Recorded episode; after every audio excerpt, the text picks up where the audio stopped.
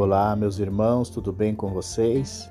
Dia 66 do plano de leitura da Bíblia em 200 dias. Hoje nós lemos o segundo livro de Crônicas, do capítulo 26 ao capítulo 32. O capítulo 26 nos mostra como foi o reinado de Uzias. Todo o povo de Judá proclamou Uzias, de 16 anos, rei, como sucessor de seu pai Amazias. Ele fez o que o Senhor Deus aprovava, tal como seu pai Amazias. Enquanto buscou o Senhor, Deus o fez prosperar. Organizou um forte e poderoso exército e durante sua administração Judá cresceu e prosperou muito. Contudo, foi exatamente esse o motivo da sua ruína. Uzias se tornou orgulhoso. Seu orgulho provocou a sua queda.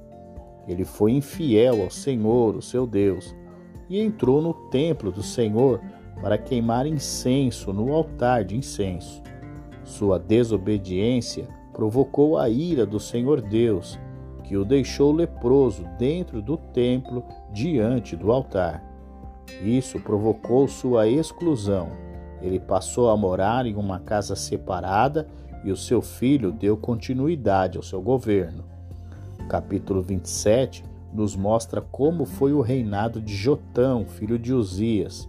Ele foi um bom rei, andou nos caminhos do Senhor Deus e fez o que ele aprovava. Mesmo o povo tendo permanecido na idolatria, o rei foi fiel ao Senhor e prosperou muito em seu governo. Jotão tornou-se cada vez mais poderoso, pois andava firmemente segundo a vontade do Senhor, o seu Deus a descrição do reinado de Jotão é curto, porém saudável. Não há desvios ou loucura em seu comportamento, como vemos em alguns de seus antecessores. O capítulo 28 nos mostra como foi o reinado de Acás, filho de Jotão. Sua conduta não seguiu a de seu pai, pelo contrário, não fez o que o Senhor aprovava.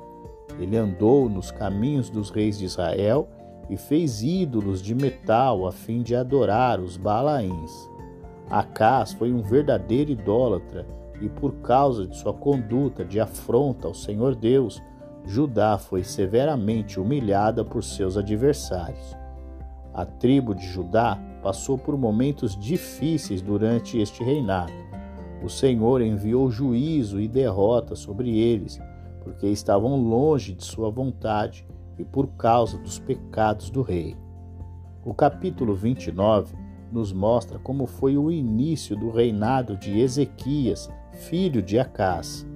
Ao contrário de seu pai, ele buscou ao Senhor Deus e promoveu um avivamento espiritual em seus dias, como poucos na história. Suas primeiras providências estão ligadas ao relacionamento do povo com o Senhor.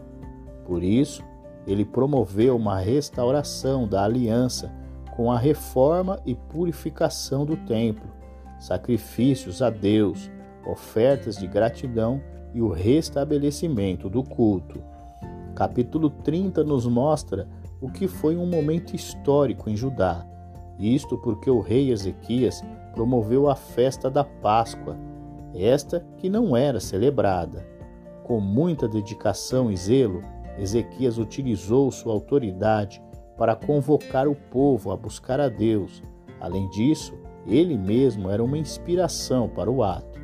Ordenou e enviou cartas para todo Judá e Israel, convocando-os para a celebração da Páscoa. O povo respondeu positivamente ao convite e lotou Jerusalém. Foi algo marcante houve grande alegria em Jerusalém, pois desde os dias de Salomão, filho de Davi, rei de Israel, não havia acontecido algo assim na cidade. Os sacerdotes e os levitas levantaram-se para abençoar o povo, e Deus os ouviu. A oração deles chegou ao céu, sua santa habitação.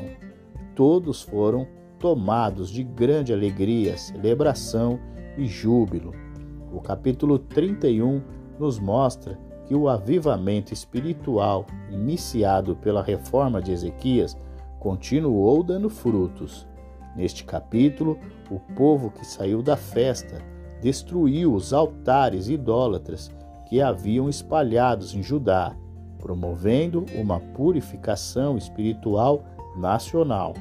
Após isso, motivado pelo testemunho de Ezequias, o povo trouxe uma grande quantidade de dízimos e ofertas para o templo do Senhor Deus, de forma que os trabalhadores do templo tinham abundância de comida.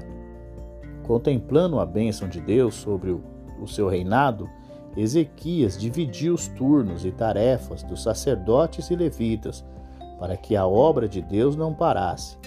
O capítulo encerra com ênfase a obediência do rei Ezequias em tudo que ele empreendeu no serviço do templo de Deus e na obediência à lei e aos mandamentos, ele buscou o seu Deus e trabalhou de todo o coração, e por isso prosperou.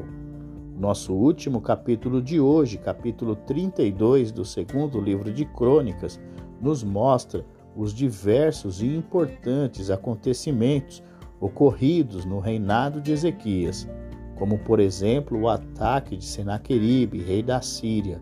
Após a reforma espiritual promovida por Ezequias, ele foi surpreendido com a iminente ameaça de um poderoso inimigo, Senaqueribe. Todas as suas investidas contra as demais nações foram bem-sucedidas. Isto lhe deu confiança e o tornou arrogante, de forma que ele comparou o Deus de Israel aos deuses das outras nações.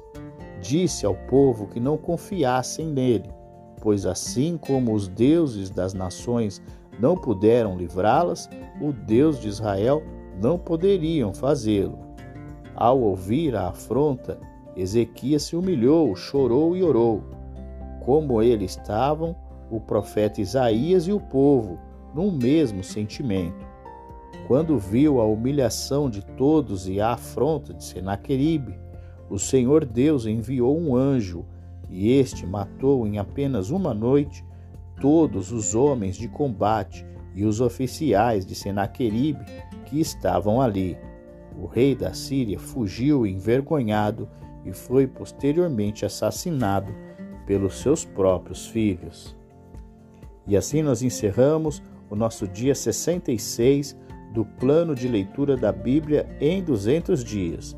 Eu aguardo você amanhã para o nosso próximo episódio nós vamos encerrar o segundo livro de Crônicas e já vamos entrar no livro de Esdras. Um grande abraço a você e até o nosso próximo episódio.